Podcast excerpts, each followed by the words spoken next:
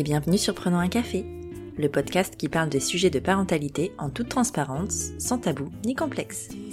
Je m'appelle Élise Bulté et je vous invite ici à écouter des parcours de parents pas toujours roses, souvent semés d'embûches, mais toujours criant de vérité et de sincérité.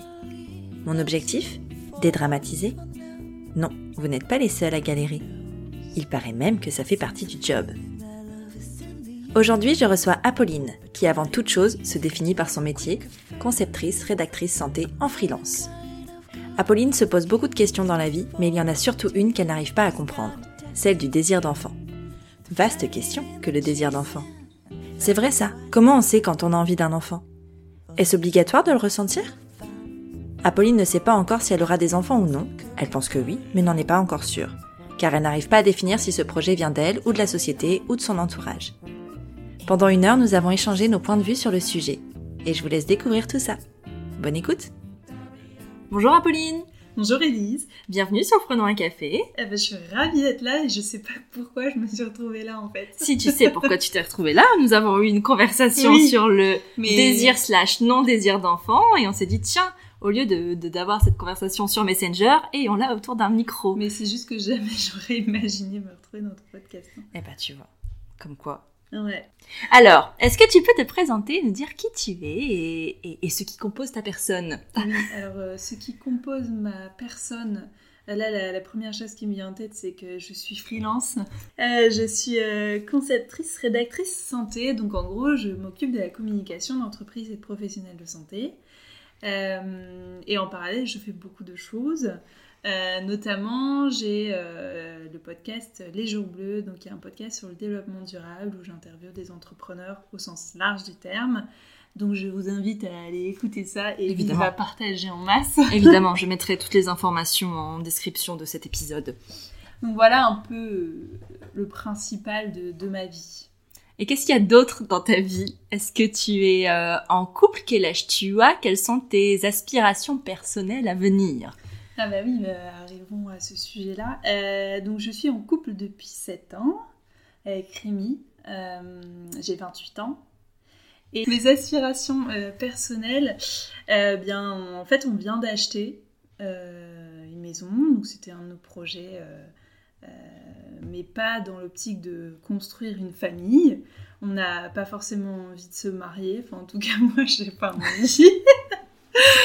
Euh, et, il le sait. Et, euh, et je n'ai pas envie euh, d'avoir d'enfants, en tout cas dans les 5 ans à venir, parce que déjà, j'ai pas ce désir-là et on va y revenir. Mm. Parce que je, je, n'ai jamais ce désir-là et je ne le comprends pas. et, et puis, bah, j'ai ma vie pro qui me prend pas mal de temps. Je viens seulement de comprendre que j'avais envie d'entreprendre et j'ai un besoin d'accomplissement important. Ok, mais euh, la question que je vais te poser, c'est pourquoi ce non-désir d'enfant te questionne? Parce que c'est ça le vrai sujet, c'était ce qu'on avait eu en conversation euh, il y a quelques jours, parce que tu te posais vraiment mm. la question du non-désir d'enfant. Mais qu'est-ce mm. qui t'interroge dans ce non-désir avant d'être interrogé par le désir? Eh, mais euh, c'est très psychologique ton podcast, dis bah, ça me questionne ce non-désir parce que bah, autour de moi, ça pullule d'enfants. Euh, les amis euh, qui ont des enfants, qui commencent à y songer, euh, les familles qui se composent. Et du coup, je me dis, mais pourquoi moi j'ai pas envie surtout aussi que j'ai pas mal d'amis qui ont ce désir d'enfant là depuis très longtemps, certaines depuis le lycée, pour elles c'était leur rêve d'une vie, et même certaines ont dit bah je m'épanouirai pas tant que j'ai pas d'enfant en fait. Mm. Euh, et, c'est ces besoins de maternité-là que beaucoup de mes amis ont déjà eu aux connaissances et que moi j'ai jamais eu. Et je me dis, mais euh, il vient d'où ce besoin? Est-ce que c'est euh, est-ce que c'est c'est humain et voire animal ou est-ce que c'est plutôt dans ton inconscient En fait, c'est la mmh. société qui t'a mis ça euh, dans ton inconscient ou pas? Enfin, je pense c'est un mélange des deux. Je pense que ça dépend des personnes en fait, très honnêtement. Euh, moi, je sais que c'est un besoin que j'ai depuis très longtemps, tu vois. Ouais. C'est un truc qui est en moi depuis l'adolescence. Enfin, c'est, un- je savais que j'aurais un enfant. Enfin, j'avais imaginé deux parce que la société. Mais au fond, je sais que je ne veux pas deux enfants. Tu vois, c'est ça qui, est, ouais. euh, qui est assez ça, rigolo. Je pense que c'est un- une chose que je voudrais aborder aussi. Mais du coup, euh, moi, c'est un truc qui est en moi, mais qui est pas dicté par la société. Je le sais aujourd'hui parce que je revendique le fait que je ne veux qu'un seul enfant. Ouais. Mais comment, comment ça s'est manifesté en fait, ce besoin-là? Enfin, J'en sais rien, en fait, c'était des trucs cons, genre euh, quand je prenais ma douche, je regardais mon ventre, j'y me suis Mm. dit, je me disais ah tiens dans 10 ans euh, euh, qu'est-ce que ça doit je me posais vraiment la question de ce que ça faisait d'avoir un bébé à l'intérieur de Mm. toi, ce que ça faisait d'avoir un ventre qui s'arrondit. Ah ouais, mais vraiment c'était une curiosité, mais pas une curiosité genre chez les autres, c'est une curiosité de qu'est-ce que ça fait à l'intérieur de soi, tu vois. Ouais. Et moi c'était vraiment ça. Mais pour autant, c'était pas à n'importe quel prix, parce que j'ai toujours eu ce désir d'enfant, mais ça m'a pas empêché d'avorter à 20 ans quand je suis tombée Mm. enceinte au mauvais moment, en fait. Mm. Tu vois? Parce que j'avais envie d'un enfant, Mm. mais j'avais pas envie d'un enfant déjà avec la personne avec qui j'étais à ce moment-là, Mm. dans les circonstances dans lesquelles j'étais à ce moment-là. Tu vois Donc c'est Mm. c'est un désir d'enfant, enfin pour ma part, mais pas irrationnel et pas irréfléchi. Ouais. Tu vois? Ouais, c'est vrai. Et euh, mais euh, mais c'est vrai que si je tombais enceinte là, euh, j'avorterais pas parce que je- pour moi toutes les conditions sont réunies, notamment financières, pour accueillir un enfant. Mais est-ce que ton désir, il est là? Parce qu'en fait, les conditions financières, au final, on s'en tape. Enfin, je veux dire, euh, tu connais ma situation personnelle Mm. actuellement, ça m'empêche pas d'avoir un enfant euh, complètement épanoui. non, mais vraiment, enfin, oui, bon, après, là, un toit, on n'est pas non plus dans une favela. hein. Voilà. Mais, euh, mais je veux dire, on n'est pas... on part pas en vacances en ce moment Mm. parce, que, parce que financièrement, la création d'entreprise, merci. Voilà, les deux. ça coûte plus. cher les deux. Et enfin ce genre de choses, mais ça m'empêche pas Mm. de, ça l'empêche pas d'être heureuse elle, tu Oui, oui, vois. oui. Mm. Et quand on a eu Alice, quand je suis tombée enceinte, moi j'étais freelance, mais en, en freelance euh, du côté euh, précaire de la chose, c'est-à-dire que j'étais à un gros carrefour, c'était soit je faisais augmenter mon entreprise parce qu'elle était en croissance Ouais. si tu veux. Mm. J'étais en croissance, soit Mm. ben il y avait mon bébé et en fait je me suis pas posé la question parce que c'était ce que je voulais. Mais aujourd'hui, alors que je pourrais avoir un deuxième enfant, techniquement je pourrais, hein, clairement, euh, même si euh, Ah bah techniquement, voilà. euh, Techniquement, ça oui, devrait ça fonctionner. vraiment fonctionner. Mais tu vois, je suis pas sûre que je garderai un enfant Mm. aujourd'hui, même, parce que même si les conditions sont réunies, Mm. j'ai déjà tous les accessoires et tout ça, donc ça c'est bon, tu vois, j'ai pas besoin de racheter. Mais je suis pas sûre. Non, je pense que je ne garderai pas cet enfant si je tombe enceinte, Ouais. parce que j'en ai pas le désir. Mm. Tu vois, c'est l'inverse. Ah, c'est vrai. Mais justement, ce sujet du deuxième enfant, enfin, je pense que ça va partir dans tous les sens. C'est pas euh, grave, c'est ton podcast. Mon podcast il part toujours dans tous les sens. Euh, c'est un sujet aussi que je voulais aborder, c'est pourquoi vouloir un deuxième? Enfin, généralement, la question quand je la pose, euh, notamment je l'ai posée à mon frère ou je l'ai posée à une amie, pourquoi vouloir un deuxième alors que tu en as déjà un? Et la réponse à chaque fois qu'on me donne, bah, c'est pour faire un, un petit frère ou une petite sœur au premier en fait. C'est pour pas qu'il s'ennuie. Bah en fait, euh, non, enfin, il peut très bien s'occuper tout seul. Enfin, ma mère, elle est, elle est fille unique, euh, mon mec, il est fils unique. euh, mien aussi. voilà. et, euh, et ils ont très bien fini. ah quoi. oui, bah écoute, pour l'instant, sent euh, très bien. Et ils se sont euh, hyper amusés, ils sont vachement autonomes, euh, ils ont été vite indépendants. Et euh, pourquoi vouloir absolument avoir, enfin, vouloir absolument un deuxième enfant? Et moi, j'arrive pas à, à comprendre comment tu peux aimer deux, trois enfants Ah oui, en non, fait. non. Et euh, je pense que ça aussi, c'est lié euh, euh, au fait que. Et là, tu dis, est-ce que mes parents vont écouter ce podcast? Je, je n'espère pas. C'est peut-être lié aussi au fait que j'ai toujours l'impression que mon père n'a jamais su donner l'amour. Enfin, le même amour à ses enfants en même temps. Ouais. Il y a toujours eu des périodes de vie. Arrête, de- sors de ma vie. Non, mais il y a toujours eu. Bah, je pense que c'est comme ça. Ouais. On a tous ressenti à un moment donné si les parents avaient une préférence pour nous. Et je pense que la préférence. En fait, ouais. Moi, je pense vraiment qu'il y a un truc avec. Enfin, c'est pas de la pré. à En fait, c'est toujours donné, délicat. C'est que, tu vois, les parents vont te- toujours te dire qu'ils t'aiment euh, à égalité, que c'est la même chose. La, la vérité, c'est que avoir deux enfants, c'est avoir en face de soi deux personnes différentes, Mm. avec deux personnalités différentes, donc avec d'autres affinités. Ouais. T'as pas forcément euh, les mêmes affinités que ta mère ou que ton père, parce que déjà eux-mêmes, ils ont déjà différentes affinités. Enfin, ils n'ont pas les mêmes passions, donc forcément, tu vas te rapprocher de quelqu'un qui te ressemble un peu plus. Mais c'est difficile de le penser rationnellement quand t'es enfant ou quand t'es parent, Mm. parce que t'as trop d'affect en fait. Et quand t'as de l'affect, t'es plus rationnel. Moi, je pense bien que ma fille est la huitième merveille du monde, la première même. Et je pense qu'elle est exceptionnelle, mais c'est Mm. mon affect qui parle. C'est elle, est pas... elle, elle est plutôt jolie. Elle est plutôt sympa, hein. puis Et elle est euh, cool et tout. Mais, mais en vrai, c'est pas mon, c'est pas rationnel en fait. Mm. Moi, je, je ne pourrais jamais qualifier ma fille Mm. rationnellement, jamais, parce que je l'aime trop en fait. Ouais, Donc moi, je vois que tous les, que les côtés positifs. Pourtant, il y a des côtés négatifs chez elle, mais c'est pas ce que je retiens. ouais. Tu vois, c'est ça qui est, qui est marrant. Mais donc du coup, j'aurais te reposé la question, puisque tu disais que tu, tu- si tu tombais enceinte demain, tu le garderais Ouais. Parce que les raisons matérielles sont là. Mm. Mais est-ce que tu penses vraiment que pour avoir un enfant, il suffit des raisons matérielles? Non, mais c'est entre autres aussi, je... c'est- bah, on, va, on va parler de ce sujet-là. Je suis absolument pas contre l'avortement, hein, bien au contraire. euh, et, mais je, ça reste naturel d'avoir un enfant Mm. et ça reste contre nature d'avorter. Ah oui, bien sûr. Donc du coup, je me dis, bon bah voilà, euh, j'ai 28 ans, je suis mature. euh, bah en fait, ça me paraît évident si je tombe enceinte de le garder. Mm. Et aussi, même si j'ai pas ce désir d'enfant, je, je le vois et je suis persuadée que même si quelqu'un ne veut pas un enfant, le jour où tu accouches, où tu le prends dans tes bras, euh, où tu, tu participes euh, à son évolution, à son éducation, etc., bah, c'est quelque chose euh, que je vois et qui me paraît incroyable. Quoi. Mm. Ce, ce lien qu'il y a entre des parents et leur enfant, euh, Ouais. il est juste incroyable. Et je suis persuadée que tu peux vraiment, euh, même si tu n'en veux pas à la base, trouver ton, ton bonheur, être épanouie et être heureuse euh, avec un enfant. quoi.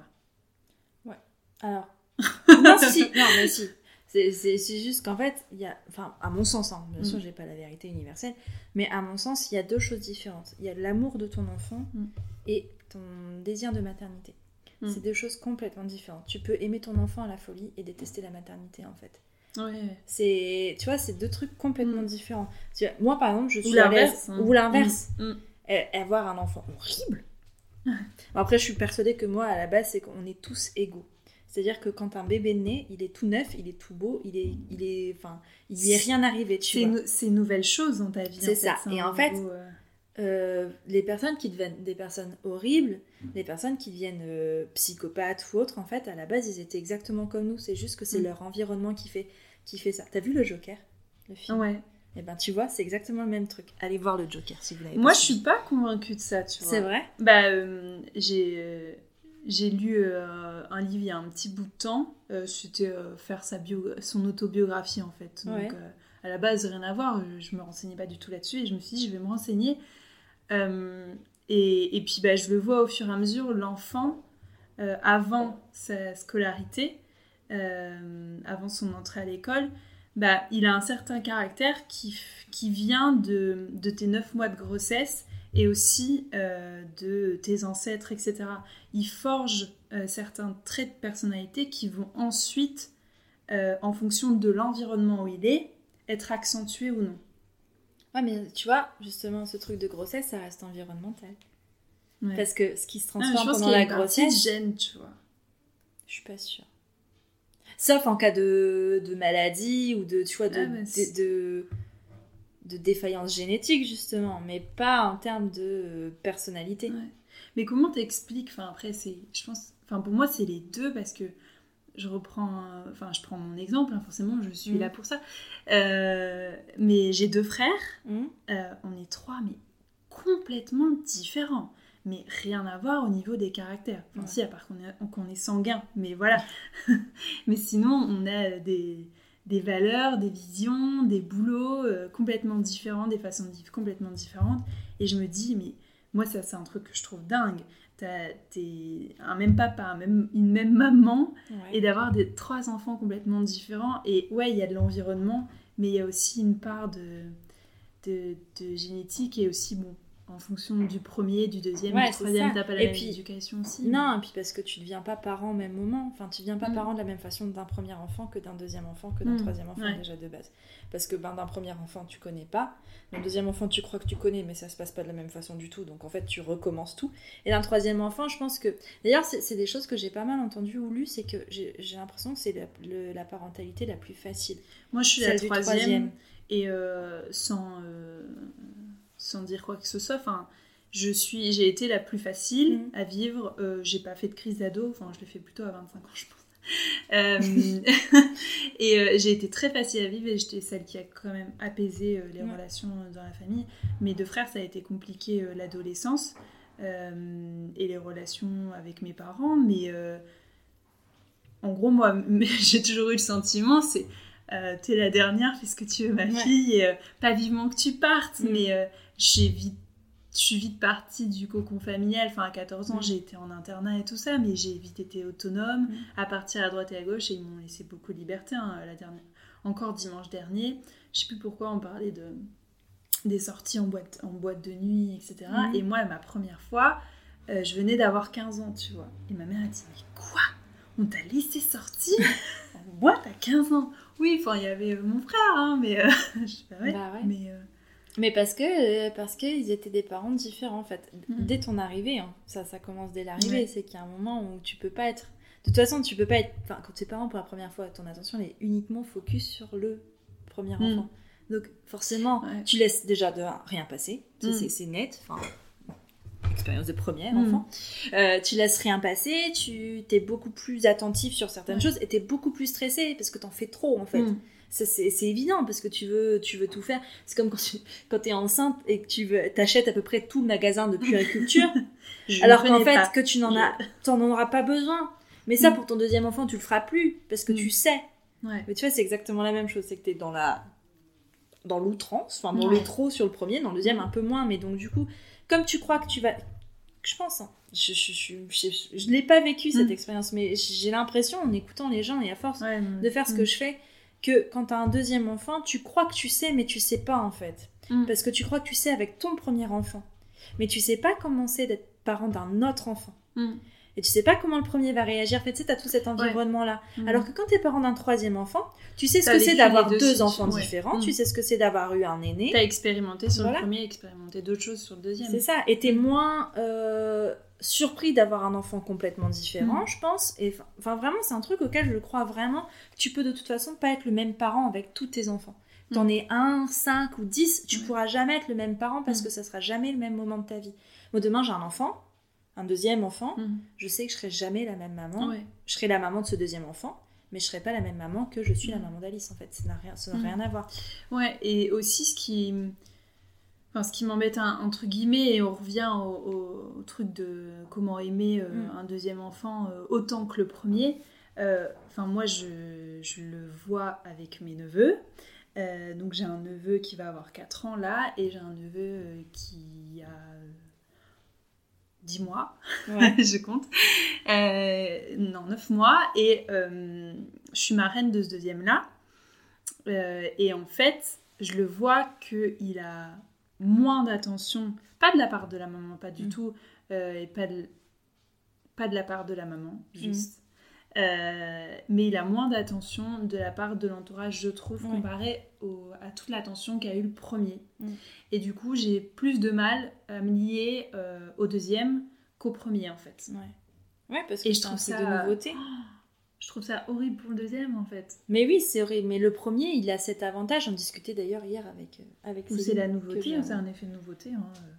Mais clairement, c'est ça, parce que tu vois, Alice, elle est née, c'est la première dans Mm. notre couple, mais c'est aussi la première petite Dans enfant Mm. dans la famille de tous les côtés.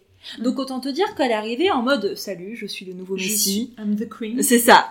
non mais Noël c'est l'enfer, il y en a partout parce qu'il y en a que pour elle. Et euh, là du Ouais. côté de mon père, il y en a un deuxième enfant. C'est une famille recomposée donc Mm. tu vois, c'est pas la petite fille de mon père, mais enfin c'est pareil, on, on mélange un peu tout. Mais c'est différent parce qu'en fait tu vois quand Alice c'est la petite fille de mon père et euh, Victoire qui est née après, qui a pareil, qui est née au janvier.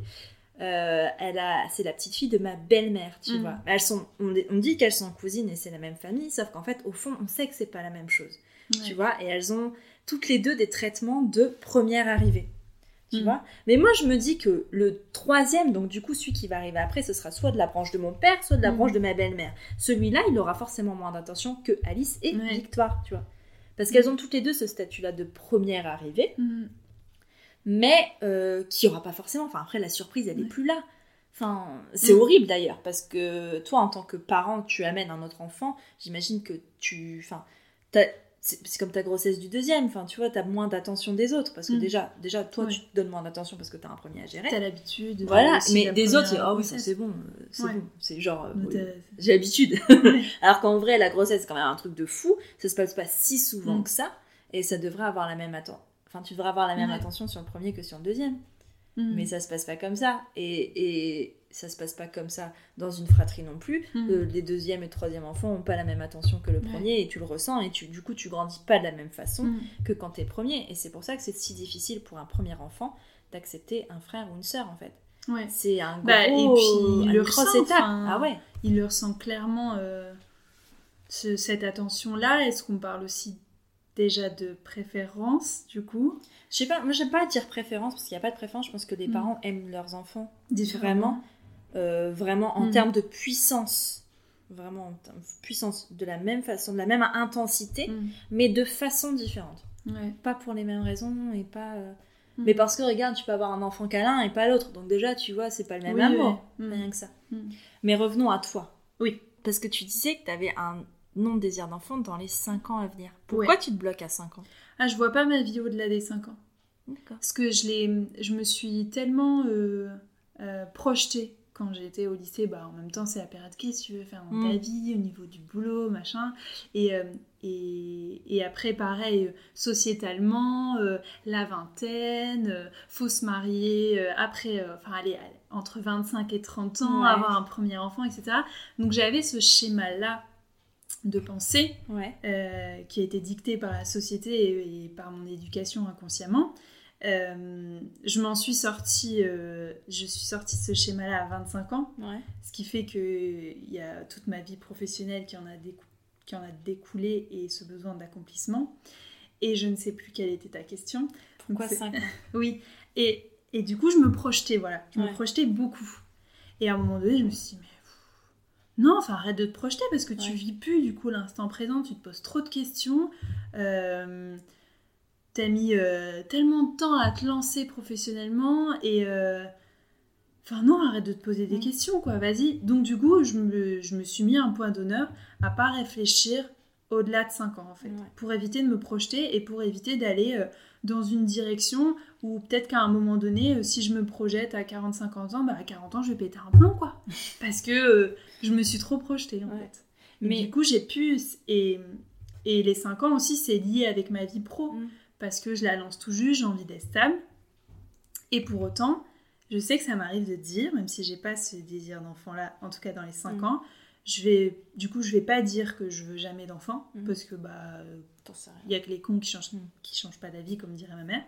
Et euh, j'en sais rien. Et aussi, des fois, je me surprends à dire à quelqu'un si j'ai fait cette, euh, si j'ai opté pour euh, ce- cette vie professionnelle là, c'est aussi pour pouvoir dégager du temps pour mon enfant ensuite plus tard, Ouais. parce que c'est vrai que c'est quelque chose. euh, bon, j'ai pas non plus hyper souffert, mais quand même de pas devoir attendre mes parents à l'arrêt de bus ou qui viennent pas me chercher, etc.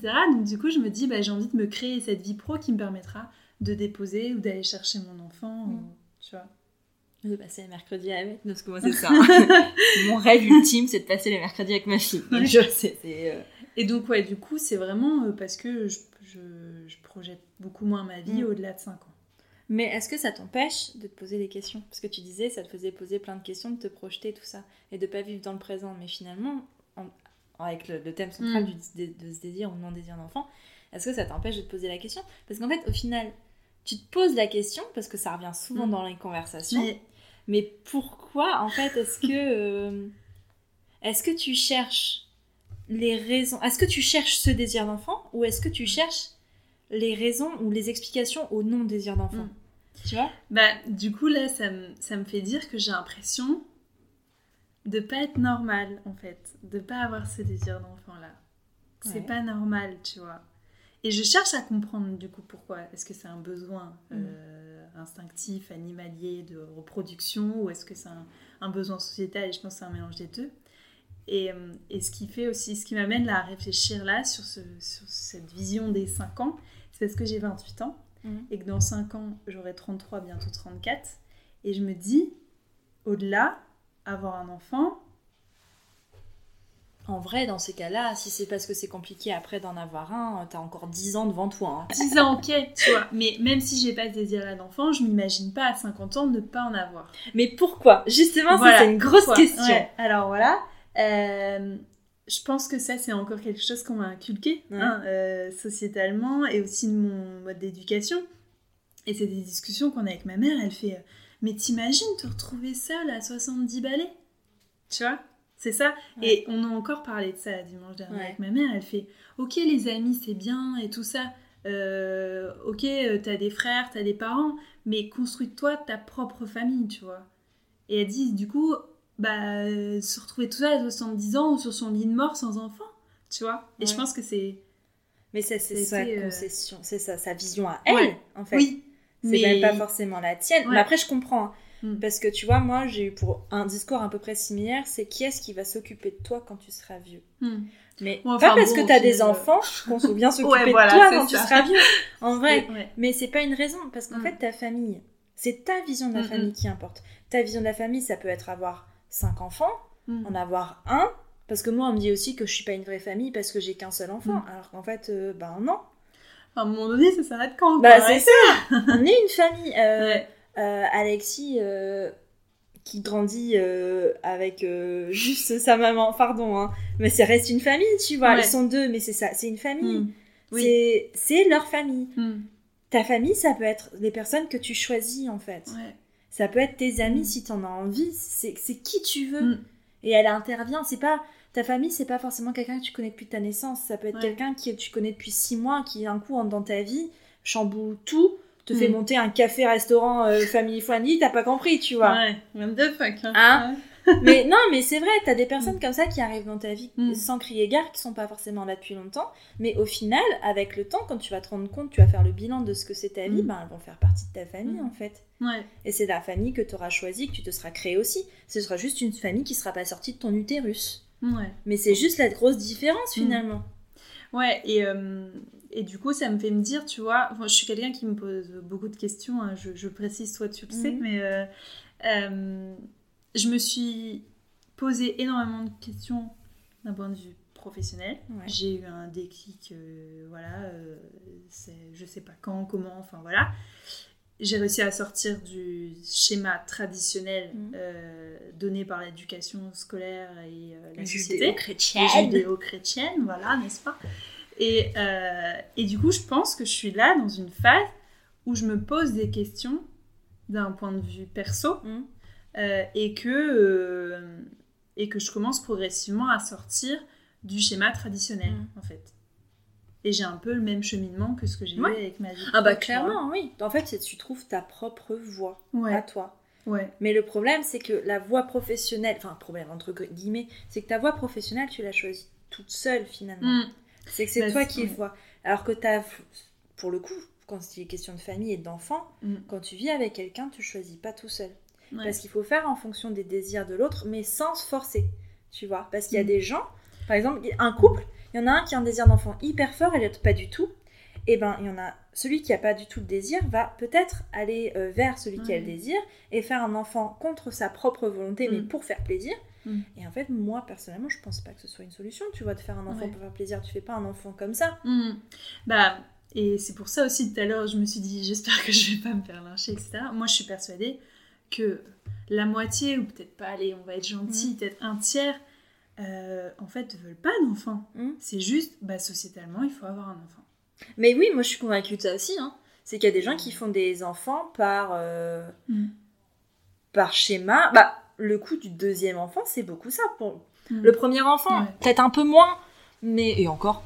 Mais le deuxième enfant, moi je suis persuadée que la plupart des deuxièmes enfants sont là mm. parce qu'il y a un premier enfant et parce que bah, déjà de base oui, mais parce que mais parce que la société dit tu auras deux enfants. Mm. Et c'est ça quoi. Et le pire, c'est par exemple 2,1 Ou peut-être qu'on a diminué maintenant. Ouais, non, mais là, ça diminue. Mais, euh, Ah, mais tu oui. vois, si par exemple, par malheur, je dirais grand Mm. malheur, t'as une fille, Mm. puis une deuxième fille, Oh là là là là. qu'est-ce qu'on va te dire? Ah bah, il faut faire les garçons maintenant. Mm. Pourquoi? Parce que c'est obligatoire, c'est pas génial d'avoir deux filles, moi, tu ma vois mère, c'est ce qu'elle m'a dit. Elle fait Je voulais absolument avoir une fille, donc j'aurais. J'aurais fait plein de garçons, je m'en fous, mais je veux une fille. Tu vois? Mais ouais, mais, mais après, ça dépend. Tu vois, si Oui, c'est vraiment un après, désir Mm. de toi, ok. Mm. Mais quand c'est quelque chose qui est dicté par la société, parce que t'as un espèce de truc patriarcal de euh, euh, je vais transmettre mon nom, mon Mm. fils, euh, déjà ça n'existe plus ça, parce que ben, tu peux choisir le nom, donc euh, peu importe. Ah, ça, moi, je fais toujours ma relou euh, quand il y, y a un nouveau gamin qui naît. euh, et, euh, et le nom de famille qui va être donné, c'est c'est celui du père, c'est systématiquement Mm. celui-là.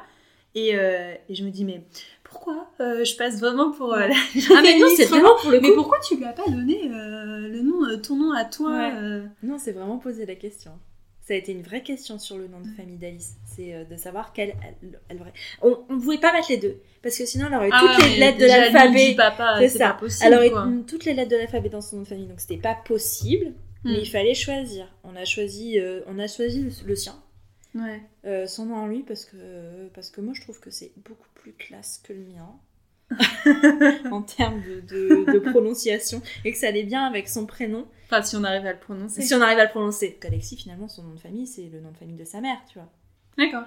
Tu vois c'est ouais. pas il n'y a pas de Ouais. truc de je te transmets euh, donc peu importe c'est pas un truc important vraiment pour nous tu vois de Mm. base mais il y a ce truc de, de je passe mon nom de famille et je, je tant que j'aurai pas de garçon ce serait comme ça mais ça c'est quoi? C'est le résultat d'une société patriarcale clairement Mm, mm. donc ça, ça c'est un, un effet de société. Mais le deuxième enfant, donc pour revenir à ce que je disais, est forc- plus généralement le, le résultat d'un il faut donner, faire, il faut faire ça, Mm. c'est bien de faire ça. La société dit qu'il faut faire ça plutôt qu'un réel désir. en Ouais. fait.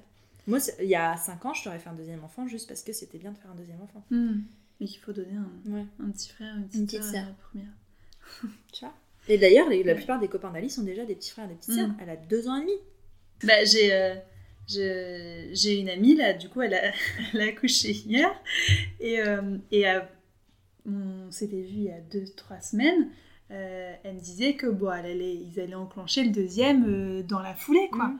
Je me dis, mais attends, t'as pas eu le premier, quoi. Ouais. Enfin, Ah ouais c'est pour- Là, c'est pour une histoire enfin, de vouloir euh, avoir deux enfants Ouais, de rapprochés pour qu'ils puissent être- avoir plus de liens. Et elle, elle, elle- son frère, il a un an de plus qu'elle. Ouais. donc ça a été, Après, c'est beaucoup de l'expérience aussi. hein. Mm. Parce que parfois, tu veux reproduire ce que tu as vécu parce que c'était génial, tu l'as Mm. trop aimé, enfin, t'as aimé vivre dans une fratrie ou pas, Mm. et donc tu veux faire ça.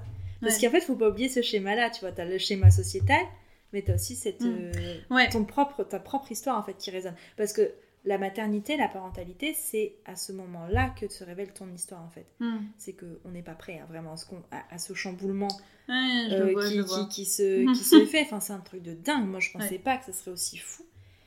Mais du coup, c'est carrément lié avec ton histoire à toi, Ouais. tu vois. Si tu as été très heureux dans ta fratrie, ouais, tu vas vouloir reproduire la même chose. Ouais. Comme les enfants uniques qui l'ont mal vécu Mm. et qui veulent plusieurs enfants parce que, ben, eux, ils se sont Ouais. sentis seuls, tu vois. Mais euh, ça, c'est un truc. euh, Enfin, moi, je me suis toujours dit, ouais, effectivement, si tu t'as été heureux, oui, tu veux reproduire le schéma. Si t'as pas été forcément très heureux, t'es censé vouloir faire un autre schéma, ton propre schéma à toi. Et en fait, pas du tout. Ouais, mais il y a autre chose. Tu vois, c'est comme le, euh, la Je le cassure. vois avec, avec mon frère, ouais. T'as la cassure, mais tu Mm. vois, comme tu avais eu avec ton schéma professionnel où en fait t'as Mm. t'as dévié du truc traditionnel, et ben t'as aussi. Moi, j'avais lu un truc, c'est très spirituel et très, euh, enfin, spirituel, psychologique surtout. C'est qu'il y a un moment dans une fratrie, ou enfin dans une, euh, une branche, euh, comment ça s'appelle? Une branche de famille, enfin de génération en fait. ouais. T'as euh, des schémas qui se reproduisent tout le temps. Mm. T'as les mêmes schémas. T'as les Mm. mêmes. J'en parle avec Louise justement sur le podcast. Ok. Euh, T'as les mêmes schémas. Et en fait, un jour, il y en a un qui naît pour casser ce schéma-là, en fait. Ouais. Parce que c'est dysfonctionnel, tu vois. Mm. Et, et qu'à un moment, t'arrives pour casser cette branche je l'ai et pour, et pour euh, vers ça. Moi, je sais que je l'ai fait. hein. Mm. Mm. Moi, je sais que j'ai fait ça. Ouais. C'est violent, hein, parce que ça te prend de la psychothérapie à foison et, de, et de tout ça. C'est hyper violent. Mais moi, je sais que je suis cette personne-là. Et garde toi Ouais. avec ton frère, c'est peut-être la même chose, tu vois. C'est que lui, il n'était pas destiné à casser Ouais. ce schéma. C'est qu'il Mm. était. Peut-être que ses enfants le feront. Ouais. finalement. Oui, oui. En fait, mais il Mm. y a toujours un moment, il y en a un, ce qu'on appelle, bah, j'ai publié en plus un truc sur Instagram, le, euh, enfin j'ai vu un post que Mm. j'ai reposté, le, euh, le vilain petit canard de la famille. Pourtant, c'est avec lui que ça a été le plus difficile, qu'il y a eu une sacrée crise ado, qu'il y a eu des sacrés conflits, etc. Tu vois. Mais la crise d'ado, c'est pas quelque chose de négatif. hein. Moi, Oui, je, non, rêve oui. que ma fille fasse une crise d'ado. Ouais, mais Enfin, je, je rêve. J'ai pas hâte, hein, soyons. je vais pas rentrer dans les détails, Ouais. mais c'était quand même assez euh, dur, tu vois. Il y a des moments qui étaient assez compliqués, et pour autant, c'est lui qui, ouais, qui Mm. reste euh, dans, dans le même schéma. Bon, après, tu sais jamais ce qui se passe vraiment Non. plus dans une famille. Certes, mais bah, tu vois, là, pareil, pour la crise d'ado, c'est que, en fait, t'as- la crise d'ado, elle est nécessaire parce que ça, ça te permet, bah, c'est comme quand tu, De tu as fait, ouais, ça euh, permet ouais. de dire, en fait, à ton parent, non, je suis pas d'accord. Hmm. Et j'ai mes propres, je suis une personne et je décide par moi-même. Donc, en fait, c'est à ça que ça sert l'adolescence. Mm. En fait. L'adolescence, ça sert à devenir adulte et à s'affirmer par, euh, Mm. par soi-même. Parfois, il y en a qui en ont pas besoin parce que t'as pas besoin de te... Ou plus tard au final, parce que Mais on plus parle tard, toujours de crise d'ado, mais en fait, euh, ça c'est encore un truc, euh, le développement de l'enfant, le machin de l'ado et tout ça. Ben non, en fait, on. Mais l'adolescence, ça dure en vrai jusqu'à euh. 25 ans. Ton, Ouais, ton bah, cerveau n'est pas euh, mature avant mm. 25 ans de toute façon. Ouais. Donc euh, euh, quand on dit crise d'ado, c'est pas Mm. forcément entre 12 et 15 ans. hein, c'est, Et il y en euh, a qui sortent, entre guillemets, de ça en ayant un enfant. Moi. Enfin, Moi, euh, moi, je le vois. hein. Ouais. Euh, typiquement, euh, je fais Waouh, t'es sûr que tu veux un enfant là? Parce que... Et puis, bah, une fois qu'il est arrivé, euh, changement quoi. Mm. Moi j'ai fait ça.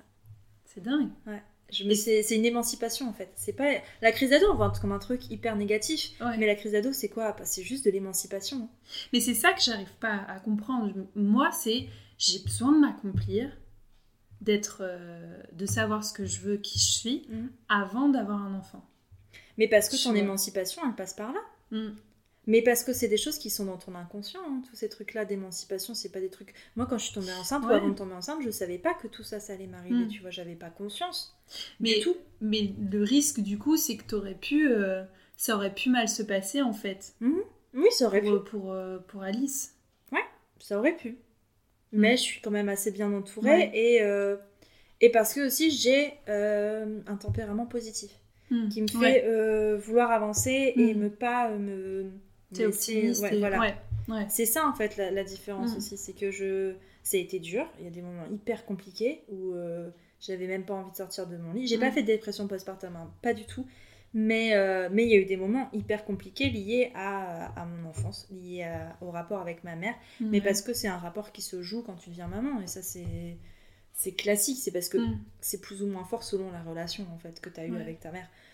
Mais, euh, mais c'est un, un vrai truc, mais qui est violent et qui peut, qui peut te détruire si t'es pas euh, Ouais. fort et si tu essayes pas de Et si comprendre aussi. négatif et, et tu projettes, euh, tu peux facilement projeter tes peurs, tes Mm. angoisses et du coup conditionner ton enfant. Enfin, Ouais. moi je, je- je le vois, euh, un enfant, il y a un enfant dans ma famille, je me dis, je sais à peu près. Enfin Mm. après, euh, il y a le facteur Ouais. aussi environnement qui entre en compte, mais je sais à peu près qu'il risque euh, d'être comme ça, de faire, euh, d'avoir des telle angoisse, telle peur en fait, Mm. en fonction de là des parents ce qu'ils ce qu'ils lui disent. Mm. Mais ça, c'est des trucs qui sont. euh, Après, tu tiens des peurs ou des angoisses, enfin, t'en insuffles forcément à ton enfant parce que tu restes humain. Tu peux pas Ouais. devenir un robot qui. et que t'as tes propres peurs, tu Ouais, vois. mais il y a des choses, enfin tu dis pas quoi. Ouais, mais alors ça, c'est pareil, ça, c'est ton regard extérieur Mm. de j'ai pas d'enfant. Mm. Mais vraiment, c'est un vrai truc. Quand t'as pas d'enfant, quand tu sais pas ce que c'est, tu arrives facilement au jugement avec des gros guillemets de Mm. ah ouais, mais moi je ferais pas comme ça. Ouais. Ou, ou moi, si c'était moi, je le ferais pas comme ça. Le problème, c'est qu'en fait, c'est ton toi sans enfant qui ne connaît pas ce versement qui parle en fait. Quand t'as un enfant, tu fais ce que tu peux. Avec, Oui, les, oui. avec les clés que Ah bah oui. au moment où Mm. tu les as. Mm. Et les personnes qui agissent comme ça, elles font ce qu'elles peuvent avec les clés qu'elles ont au moment même où elles les ont. Et en fait, ça, c'est un truc hyper important à, à comprendre. Et à- moi, c'est ce qui m'a aidé à accepter mon enfance, Mm. euh, la maternité de ma maman avec moi. C'est de me dire, c'est que ma maman a fait ce qu'elle a pu avec les clés Mm. qu'elle avait au moment où elle les avait, en fait. Mm. Et c'est génial. Pour- bah, elle aurait pas pu faire autrement. Tu vois, je, je suis pas dans le reproche et dans le mode. euh, euh, t'as pas fait ça bien, t'as pas fait ça bien ou t'as pas fait ça bien. Mm. Parce qu'à côté de ça, elle a fait d'autres choses extrêmement bien, tu vois. Ouais. Il y a des gros aspects de mon éducation qui ont été extraordinaires, sauf qu'à un moment, j'ai vu que les aspects négatifs. Mais- Bah, à un moment donné, il se peut que tu descendes un peu de ton, ton piédestal, euh, enfin que tu descendes tes parents de ton piédestal. Bah, c'est ça. De leur piédestal. pardon. C'est ça. Ouais. Mais à un moment, en fait, juste mes parents, que ce soit les deux, hein, je dis ma mère, mais mon père aussi, hein, ils ont fait ce qu'ils ont pu avec les clés qu'ils avaient et ils ont fait le mieux, du mieux qu'ils pensaient au moment où ils l'ont fait, Mm. en fait. Ouais. Parce qu'ils pensaient que c'était le mieux. Mm. à ce moment-là. Après, t'évolues en fait dans ta vie, mais comme tout, Mm. t'évolues dans ta parentalité, t'évolues dans ta vie professionnelle, t'évolues dans ta dans ta mentalité, dans ton rapport au monde, car comme quand tu veux te lancer sur le zéro déchet, tu commences un, un petit peu, et puis après tu fais petit à petit, puis pour en devenir à plus de déchets du Mm. tout. Mais pour arriver à plus de déchets du tout, il faut à un moment avoir pris conscience que le comportement que tu avais toi Ouais. était mauvais. Bah, c'est ça qui est, hum, qui est compliqué en fait. hum, on revient au truc de.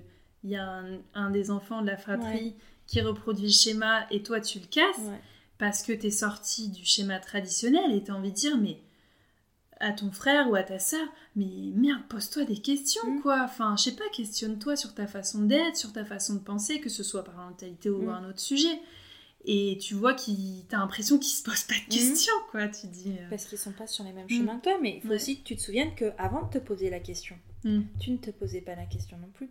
Et ça ne te venait pas à l'esprit. Tout ce que tu penses aujourd'hui, Ouais. tu vois, avant ça ne te venait Mm. pas à l'esprit. Et ben les autres personnes qui sont pas. Et ben elles sont peut-être à un autre stade, tu vois. C'est pas parce que toi tu es au stade 9 que tout le monde doit Ouais. être au stade 9, tu vois. Et, et ça c'est difficile. hein. C'est- euh, c'est très très hein. difficile. c'est hyper compliqué. Mais même avec la personne avec qui tu vis, c'est Mm, aussi parfois compliqué. Parce que tu t'évolues pas de la même façon. Mm. Mais c'est pour ça que, je vais dire, euh, le couple aussi est une bataille en ce sens-là. Parce que Mm. tu as beau tomber amoureux d'une personne à un instant T de ta vie. Aujourd'hui, euh, la personne que j'ai rencontrée le 14 juillet 2014, elle n'existe plus, tu vois. C'est une autre personne. C'est la même, mais Ouais. qui a évolué en 5 Mm. ans. Il s'est passé 5 ans. Et moi, j'ai évolué en 5 ans. Donc en fait, c'est en ça que c'est un exercice, c'est que ben, il faut toujours aller à la rencontre de Mm. l'autre et l'accepter. Et, et c'est un chemin, mais tu fais pas forcément le même chemin. Ouais. C'est-à-dire qu'il y en a un qui fait ça, il y en a un qui fait ça. Et donc mm. du coup, parfois, à un moment, tu arrives au... ah on n'est jamais au même T'es jamais au même point, du coup, ça peut créer des distensions. Et c'est ça qui est difficile. Mais euh, en parentalité, c'est la même chose, c'est un chemin. C'est un chemin de, de- du point euh, fécondation jusqu'au Mm. point euh, aujourd'hui, tu vois. Et c'est un cheminement, tu vois. Aujourd'hui, j'ai- je suis persuadée que ce que j'ai fait, c'est très bien. Peut-être que dans une semaine, je vais regarder une semaine en arrière, je vais mon Mm. Dieu, mais qu'est-ce que j'ai fait? Ouais. Parce que j'aurais eu d'autres euh, aspirations, que j'aurais réfléchi ou que j'aurais appris d'autres choses, tu vois. Mais c'est pas grave. Au moment où j'ai fait les choses, j'ai pensé que c'était la meilleure chose. Ouais. Et c'est tout ce qui compte, en fait. Mm. C'est vraiment tout ce qui compte. Et c'est en ça que ça aide à ça. T'as besoin de te rendre compte de ça sur tes propres parents Mm. pour avancer et pour pardonner aussi. Parce que. Ouais, j'ai pas, j'ai aucun reproche. euh. Non, Enfin, aucun regret ou reproche à faire ça sur mes parents. euh. non, mais enfin, Non. tu vois, c'est des trucs qui, quand tu te poses la question sur ton. Bah, si, parce qu'en fait, si tu casses un moment le schéma de ton éducation, c'est qu'il y a des choses qui, qui- avec lesquelles t'es pas d'accord. Oui, j'étais pas d'accord, mais je leur en veux pas. Non, tu leur en veux pas. Mais c'est juste que. Faut les, faut qu'on, enfin, même quand ils font des remarques, tu vois, on va revenir après sur la pression de Mm. l'entourage, sur le fait d'avoir un enfant, c'est que même quand ils te mettent la pression sur quelque chose, c'est qu'ils te parlent avec leur peur à eux. Ouais. Ils te parlent avec ce qu'ils ont entre les mains, avec les clés qu'ils ont au moment où ils te parlent. C'est pas forcément tes clés. Et c'est à ça qu'il faut faire attention. C'est qu'il faut pas euh, prendre pour argent comptant ce qu'ils te disent parce que c'est eux ce qu'ils te disent. Mm. Tu vois. Ouais. C'est pas ce que tu ressens. Mm. Comme quand on te dit fais un enfant parce que t'as 28 ans. C'est ce que les gens. euh, la- moi, je vais te dire ça. C'est parce que moi, je pense qu'à 28 ans, il faut avoir un enfant. Mm. Parce que c'était ma vision de la vie. Ouais. Et euh, ça, c'est une discussion pareil que j'ai, enfin, qui s'est transformée vite en dispute avec quelqu'un de mon entourage, euh, qui m'a dit, bah moi je comprends pas. Enfin, t'as 28 ans, euh, tu penses à voyager, t'es pas stable professionnellement, c'est égoïste de pas vouloir d'enfant. Parce que il est dans, Mais il t'a déjà donné schéma, la réponse dans ce schéma. le début de la phrase. Il t'a dit moi, je comprends pas. Ouais. Là, Mais, euh, mais du coup, ça s'est transformé en dispute et je me suis dit, mais, mais euh, waouh, pourquoi c'est égoïste, quoi? Et en fait, je vais retourner la question. Euh, moi, je trouve que c'est d'une façon, d'une certaine façon, égoïste de vouloir avoir un enfant. Mhm. Parce que l'enfant, il a rien demandé. Donc, Enfin, Ah, c'est un plaisir narcissique hein, d'avoir un enfant. Clairement, c'est ça. Ouais. hein. Bien sûr. Bien sûr. Tu veux te reproduire. Enfin, déjà, dans le mot Oui. reproduire, c'est que c'est clairement donc, euh, narcissique. Quand, quand j'ai dit ça, je... oula, bon, bah, c'est parti. Attends, mais... mais voilà. Ouais. Mais parce que tout le monde Mm. n'est pas dans... Mais parce que c'est... Bah, c'est délicat hein, d'aborder les sujets de parentalité comme ça, Ouais. parce qu'en fait, ça touche trop l'affect. Mm. C'est trop dans toi. Ouais, c'est clair. Mais quand t'enlèves cet affect, tu essayes de le départager, de l'analyser, c'est c'est hyper passionnant. Et en fait, le truc, c'est que ouais, ça, ça touche trop d'affect et tu parles Mm. avec ton cœur, avec ton expérience à toi. Bah, c'est vrai que c'est la, la parentalité, enfin, c'est le, le fait de mettre au monde un enfant, c'est la chose la plus intime qui soit. Mhm. quoi. Mais c'est vraiment de. Ouais. Bah, le mot, ce que je disais, le mot reproduction, Mm. c'est reproduction. C'est-à-dire que tu vas prendre un bout de la personne avec qui tu le fais, plus un bout de toi. Ouais, tu veux les pas- mélanger c'est pour pas faire que, un truc. que génétique, enfin, c'est pas que. euh, je sais pas comment dire ça, il y a aussi ouais, tout l'affect. Ouais, euh, puis t'as envie d'avoir. Mais il y en a le plein qui disent. le- Ouais, j'ai mon mini-moi. Mm. Il y en a plein qui disent Ouais. ça, c'est mon mini-moi ou c'est notre mini-nous. Non, Mm. un enfant, c'est pas un mini-toi, c'est pas une un reproduction de toi, c'est un être à Mm. part entière. Mm. Et c'est ça qui est difficile à lâcher prise en fait. Quand t'es parent, c'est de te dire, mais quand tes parents, toi tes parents mettent leur vision, comme quand on dit, quand des parents ont envie que leurs enfants soient avocats ou médecins. Mais c'est quoi? C'est juste leur, leur truc à eux en fait. Mm. C'est leur reproduction à eux qu'ils ont. Parce que il y en a qui ont envie que leur, enf- leur enfant soit avocat ou médecin parce qu'ils n'ont pas pu le faire. Ouais. Alors qu'en fait, c'est leur rêve à eux. C'est pas du Mm. tout le rêve de son enfant. Ça tombe, son enfant voudrait être mécano. Bah ouais, bah c'est très bien. Mais c'est très bien, tu vois. Mais il y a des parents qui le vivent hyper mal parce que c'est pas dans leur schéma, Mm. leur propre schéma. Alors qu'en fait, juste euh, à réparer des voitures, la personne sera juste très heureuse. Ouais. Mais ça, euh, ouais, je, je le comprends pas parce que t'as en- logiquement, tu as envie du meilleur pour ton enfant, donc laisse-le choisir en fait. Oui, mais c'est le meilleur. Il y en a beaucoup et la Mm. majorité, c'est le meilleur en fonction de leur valeur à eux. Mm. Et ils ne conçoivent pas. Tu peux pas concevoir que ton enfant ait des valeurs différentes Mm. parce que ça voudrait dire qu'il rejette les valeurs que tu lui as inculquées. Et c'est difficile. hein. Mais c'est aussi difficile pour des parents qui euh, ont un esprit libre, qui ont inculqué tout ce truc libre à leur enfant et leur enfant, de son plein gré, va Mm. rentrer dans un schéma traditionnel. Tu sais, de tout ce qu'ils ont, Ouais, tout ce que toi t'as rejeté, Oui. et en fait qui va faire ça. Mm. Mais en fait, la vérité, c'est que ça peut te faire mal. hein. Mm. Mais ce sera son choix à lui, en fait. Ouais, ouais. Donc ce sera Mm. comme ça. Consulter Élise pour une, euh, pour une séance psy. Mais- fait de psy, j'ai trop de problèmes. Ouais, mais, tu vois, c'est cool parce que je suis justement dans mon questionnement et, euh, et le fait là d'en parler, ça répond quand même à pas mal de, de, de questions quoi, que j'ai. Et, euh, Il faut juste que tu te dises que t'as ton désir ou ton non-désir de maternité, mm. C'est avec toi que tu dois le voir en fait. C'est Ouais. pas avec les gens autour de toi. Ouais, c'est compliqué, justement. Enfin, Mm. du coup, on Avec toi et avec la personne avec vois. qui tu vis, bien Ouais. sûr. Parce Ouais. que techniquement, on a encore besoin des autres personnes pour Ouais. faire des enfants. Ouais, voilà. Mais, euh, mais ouais. Mm, mm.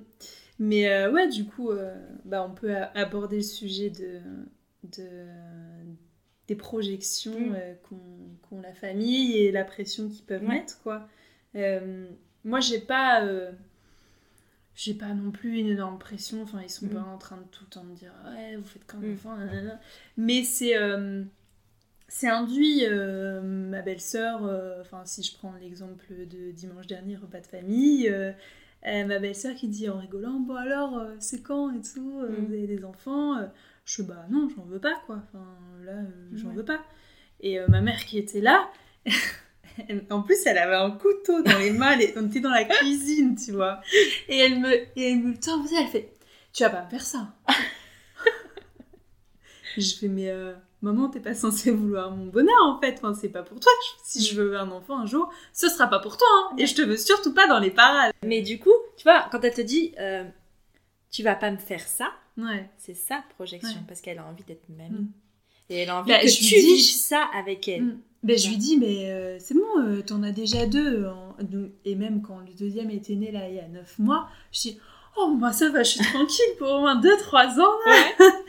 et, euh, et du coup je lui dis bah t'en as déjà deux c'est bon quoi ça suffit ah bah non une fille t'es ma fille c'est pas pareil Mm. parce qu'elle Oui. a pas d'autres filles Mais c'est vrai que c'est pas pareil parce que t'as cette histoire de transmission de la grossesse Mm. et de la maternité qui a un vrai truc que tu peux pas transmettre à une belle fille, je pense, parce Ouais. que ben, t'as pas ce lien-là et qu'elle va peut-être vivre ça avec sa mère à elle, Mhm. en fait. Et donc je comprends, hein, je comprends Ouais. cet attachement et ce fait de... Peut-être qu'elle, elle a adoré être enceinte, peut-être qu'elle a envie de transmettre, enfin, ce genre de choses. Mais ça Mhm. reste ses projections à elle et c'est difficile de l'abandonner. C'est Mhm. c'est hyper difficile. Mais ça te met une pression à toi, en fait. Et ça Ouais, mine de rien. parce que Et... Elle est pas insistante, hein, c'est juste quand on vient aborder le sujet pour rigoler, et voilà. Mais, euh... mais ouais, enfin, je dis non, mais c'est pas pour toi. hein. Ouais, c'est ça. Mais est-ce que tu sens une... pro- Parce que là, on parle de la famille, mais est-ce que tu sens une, une pression de la part de la société sur ça? Le fait que... Enfin, est-ce que toi, tu la ressens? Ou est-ce que c'est un truc que tu lis Tu lis qu'il y a la... Pro... Enfin, t'entends parler de la pression sur les femmes Ou est-ce que tu la ressens vraiment? Bah, je, je pense, enfin, c'est inconscient, hein, c'est le fait euh, bah, de, de voir dans ton entourage que, y a de plus, que ton groupe, Mm. ton cercle d'amis, il y a de plus en plus d'enfants. Euh, D'ailleurs, c'est ça qui est drôle. euh, Dans certains cercles d'amis, ils ont tous des enfants en même temps. ça, ça me fait, euh, ça me fait mourir de rire, quoi. Mm. Ils ont tous le deuxième en même temps. hein. Mm. Ah non, mais... euh, Mais c'est plus ou moins logique ouais, après. Mais, et, euh, mais ouais, du coup, c'est le fait de, de voir que bah, dans ton cercle, il y a, il y, a, il y a de plus en plus d'enfants, de projets, euh, bébés, ou enfin voilà. Et tu te dis à un moment donné, euh, ou au travail, bah, la première chose dont on entend parler, c'est les enfants. Mm. Et du coup, tu te dis à un moment donné, Mm. bah ouais, en fait, tout ce que vous dites. Enfin, moi, je sais pas quoi vous dire, quoi, parce que moi, les enfants, enfin, ça m'intéresse pas. hein.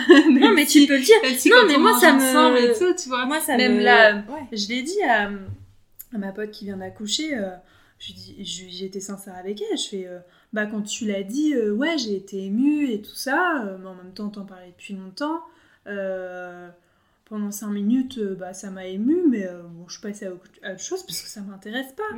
Euh, je, vais, je vais aller la voir à la maternité comme j'ai pu aller voir euh, ma belle-sœur avec euh, les deux enfants, je vais trouver ça mignon cinq minutes, mais euh, pff, franchement, euh, je m'en je- je m'en fous.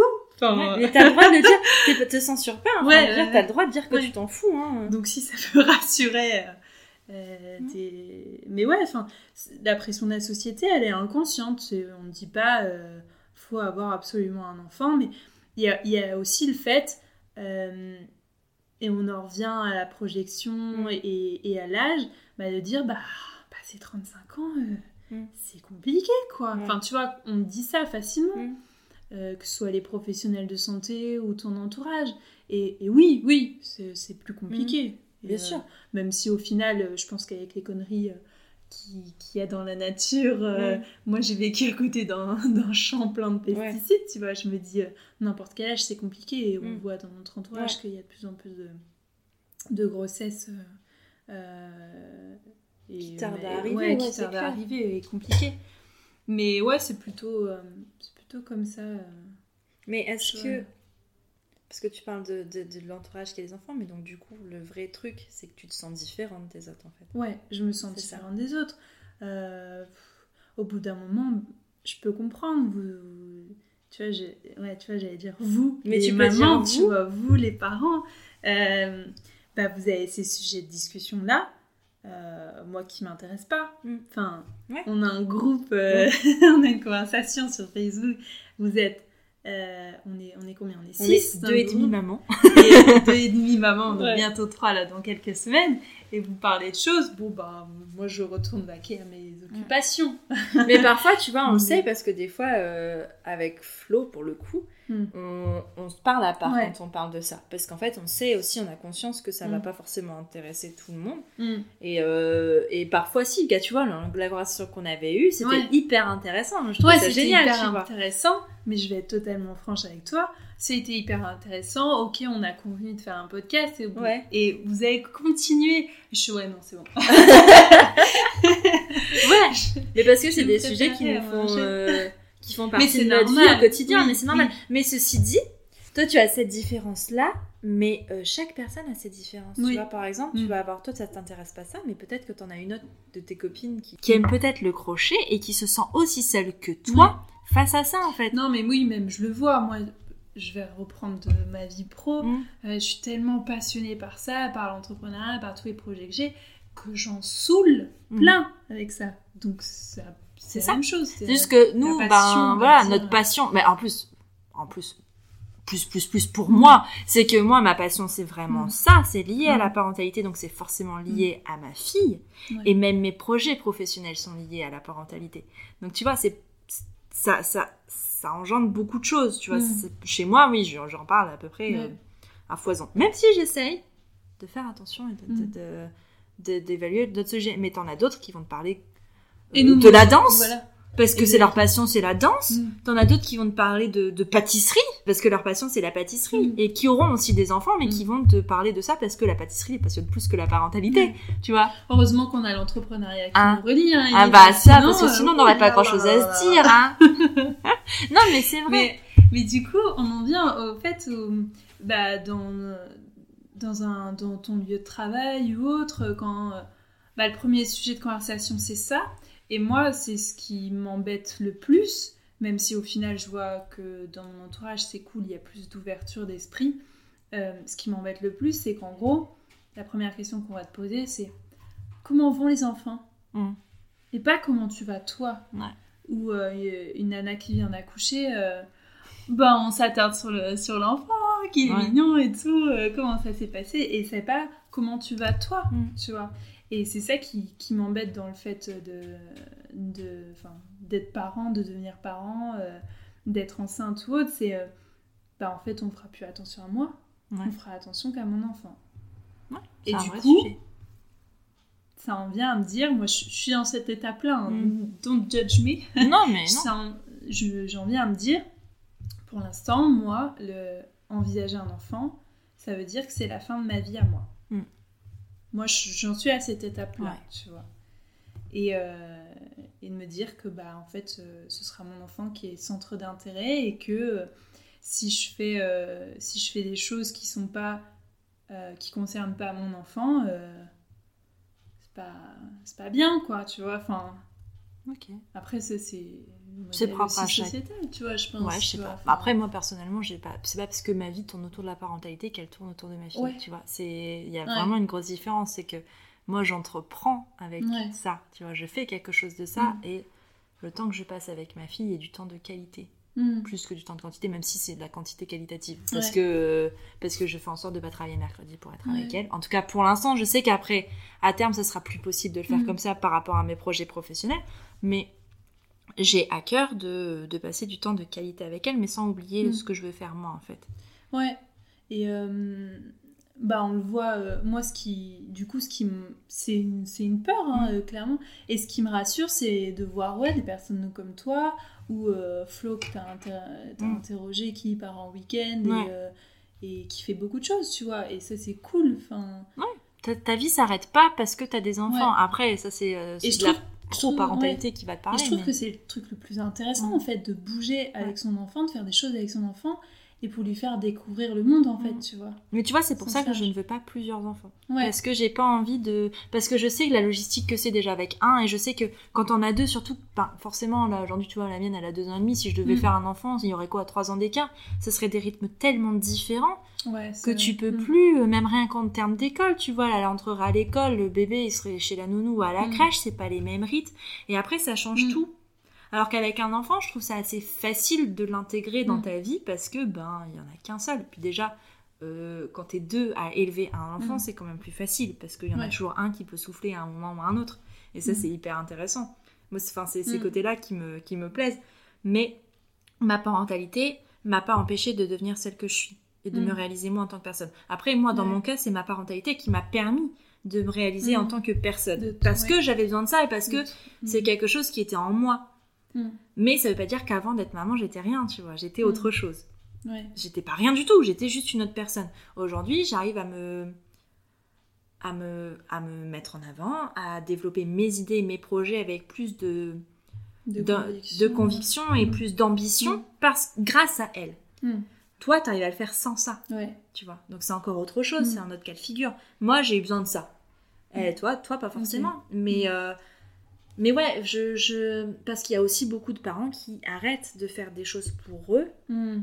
après euh, avoir eu un enfant. Ouais, et puis d'être beaucoup. considérée que bah, comme une mère. C'est ça, Et c'est tout. c'est ça. Et, Et de euh, tout faire pour les autres. C'est-à-dire Mm. que tu fais tout pour ton mari, tu fais tout pour ton enfant ou Mm. tes enfants. Et à un moment, en fait, eux, ils continuent à vivre dans leur. Parce que ça, c'est aussi un truc assez de la société patriarcale qui veut ça. Ouais. C'est que. Et un truc de, à qui est mélangé les charges mentales, etc. C'est que c'est censé être la femme qui gère, qui prend tout pour elle pour que son Mm. mari soit épanoui, pour que ses enfants soient épanouis. Mais en fait, la vraie chose, c'est que c'est c'est l'égalité, en fait. hmm, Nous, on a un triangle, tu vois. Il y a. Mais on a un triangle équilatéral, tu vois. ouais. Il y a Alexis, il y a moi, il y a Alice, mais le bonheur de. Il n'y a aucun, aucune des personnes qui est plus importante. Enfin, Hmm. Tu vois, on favorise pas le bonheur d'Alice, on favorise pas le bonheur d'Alexis, on favorise pas le mien. C'est que les trois bonheurs sont importants. Et Hmm. qu'est-ce qu'on met en place pour que chacun Ouais. des trois Mm. soit mis en valeur? Et Mm. qu'est-ce qu'on fait pour que, en, en tout en respectant les personnes et les envies, tu vois? Parce que ben, Alexis et moi, on a des personnes complètement différentes, on n'a pas les Mm. mêmes envies, on n'a pas les mêmes façons de, de s'épanouir. Mm. Mais Alice aussi, elle a ses propres envies, ses propres façons de s'épanouir et ses propres désirs, tu vois, Hmm. qui sont ni liés à Alexis, ni liés à moi. Après, c'est quand même vachement lié à nous en ce moment parce Oui. qu'elle a que deux ans et Mm. demi et que sa vie, à part la crèche et nous, et encore, même pas, elle a une Mm. vie extérieure qu'on ne connaît pas en fait, Mm. qui est Mais- sa vie à elle. Mais du coup, tu tu t'organises forcément autour d'Alice. Pas forcément. En fonction de ses, ses horaires, de, tu vois, coucher, euh, lever, euh, crèche. euh, Ouais, mais comme tu peux t'organiser Mm. autour de la vie de travail de l'un ou de l'autre, en fait. Mm. Et c'est ça. On s'organise Mm. pas forcément autour d'elle, on prend en compte les emplois du temps des trois. De Ouais. qu'est-ce qui fonctionne pour nous, tu vois. Genre Alexis, euh, son fonctionnement, c'est euh, c'est un lève tard, couche tard. Ok. On a de la chance, c'est qu'Alice a pris ce fonctionnement-là. hein. Ah. Ouais. Elle se couche pas très tard, mais elle se lève assez tard. Et ça, Mm. mais après, parce que on- je sais pas si c'est de la chance ou pas. Moi aussi, je suis quelqu'un d'assez lève tard. Je suis pas, Mm. j'aime pas travailler le matin. Mais tu vois, donc on prend en compte ces trucs-là, tu vois. Mm. De, ben, on, on organise, euh, Mm. on fait jamais d'activité le matin parce que ça nous correspond pas. Ni à Alexis, ça fait chier. Ouais. Moi, ça me fait chier aussi. Bah, bah, du coup, euh, on est deux. euh, un, bah, Alice, du coup, elle. euh, Mais ça, c'est cool. Enfin, après, ça, c'est un autre sujet. Le fait que vous vous lanciez tous les deux, bah, vous allez bosser. euh, Enfin, et tu bosses déjà en Mm. fonction de tes, tes, tes besoins, on va dire, et en fonction de ton rythme. Ouais. Tu respectes ton rythme. Et ça, c'est cool. Et après, euh, quand t'es. euh, quand il y, y en a qu'un des deux Mm. qui fait ça, et que l'autre a un rythme plus traditionnel de, de salariat, euh, bon, après, ça, c'est un autre Mm. sujet, mais en gros, du coup, t'es censé être plus disponible. Enfin, d'un.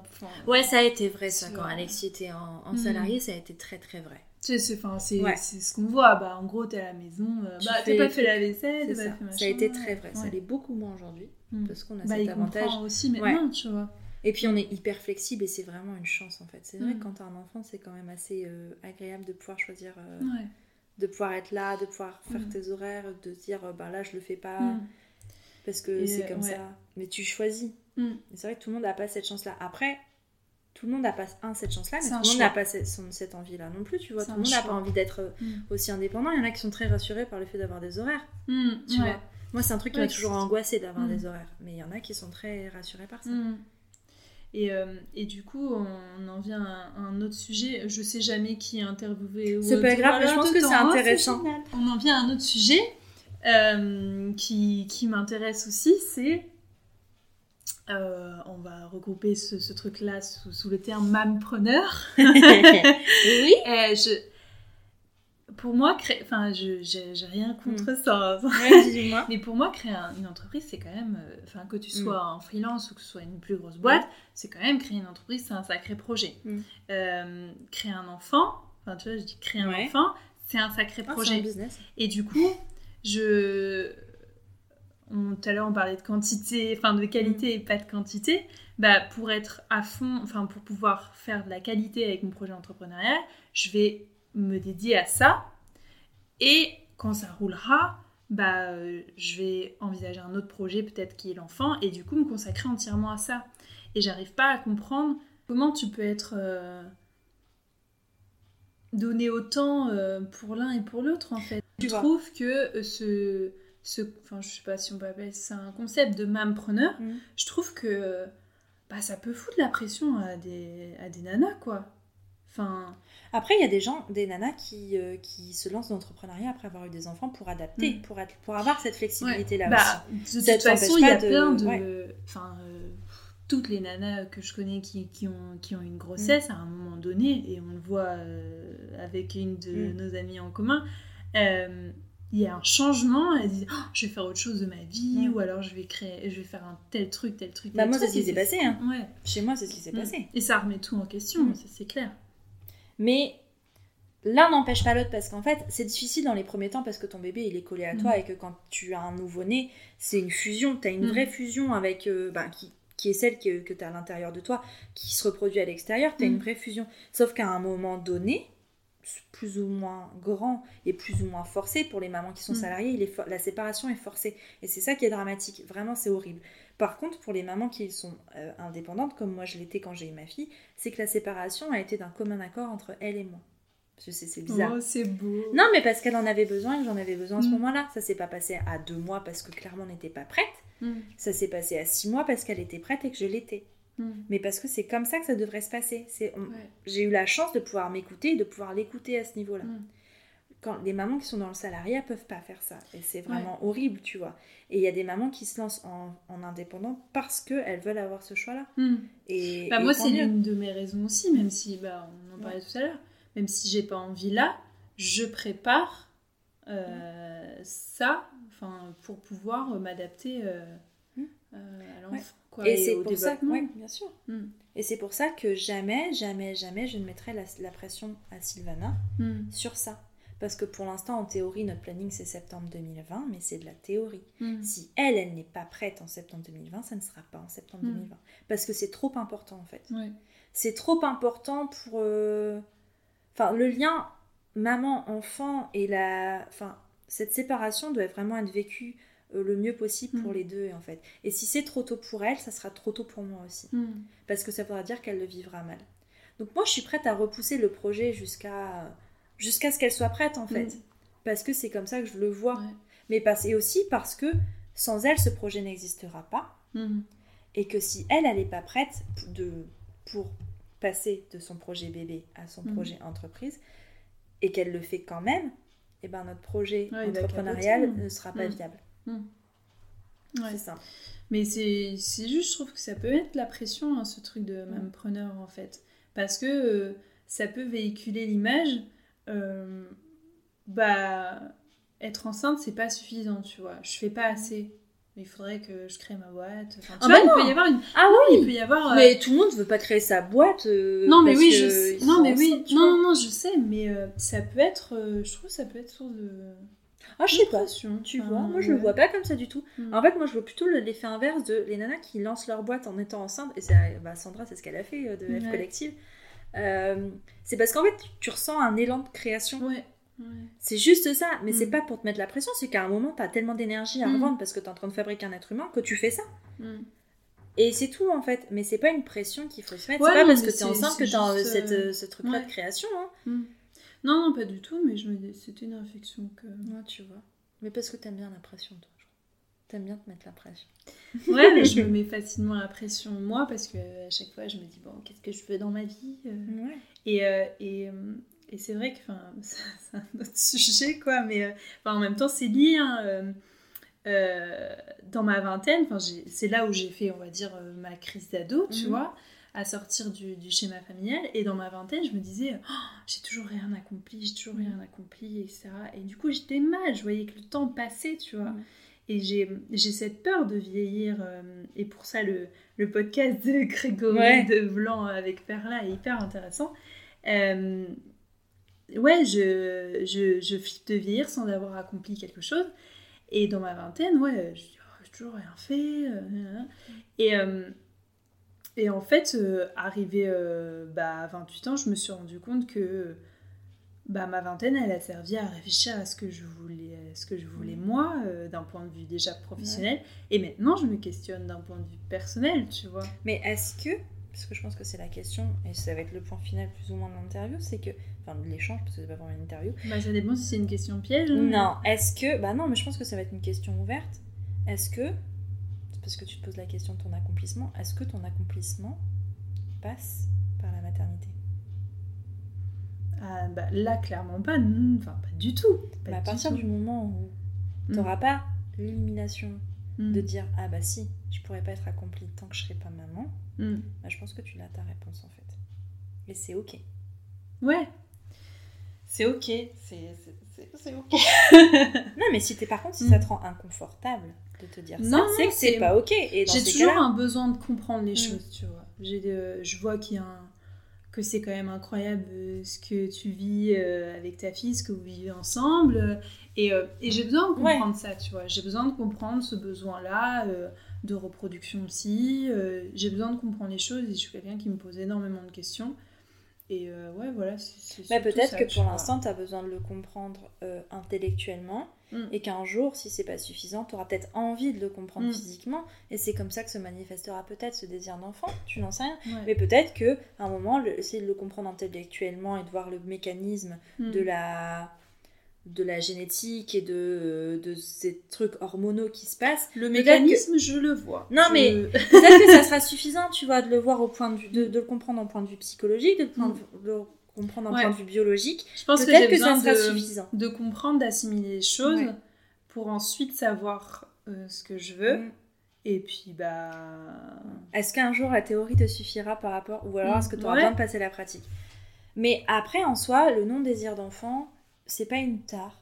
Que le désir d'enfant n'est pas quelque chose de naturel et de Mm. normal. C'est vraiment. Ouais. Parce que moi, je pense pas qu'il y ait une normalité, parce qu'il y a Mm. autant de personnes différentes sur Terre que de personnes sur Terre. Ouais. Donc, avoir un désir d'enfant, c'est majoritaire, mais ne pas le ressentir n'est pas anormal. Bah, il y, a, il y a la reproduction, il y a le sexe et il y a l'amour. Voilà. Donc, euh, Et donc, et en Mm. fait, les trois sont pas forcément liés. Il n'y a pas de normalité. Ouais. C'est- vraiment propre à chacun, tu vois. Mais c'est cool que bah, d'être entouré de, de personnes comme toi et que tu fasses ce podcast et que tu, ouais, que tu sois aussi ouvert d'esprit. Mais euh, c'est pas donné à tout le monde d'avoir un entourage aussi ouvert d'esprit. Mm. Euh, et quand ça génère des conflits euh, familiaux, là c'est plus, plus compliqué, tu vois. Enfin, c'est...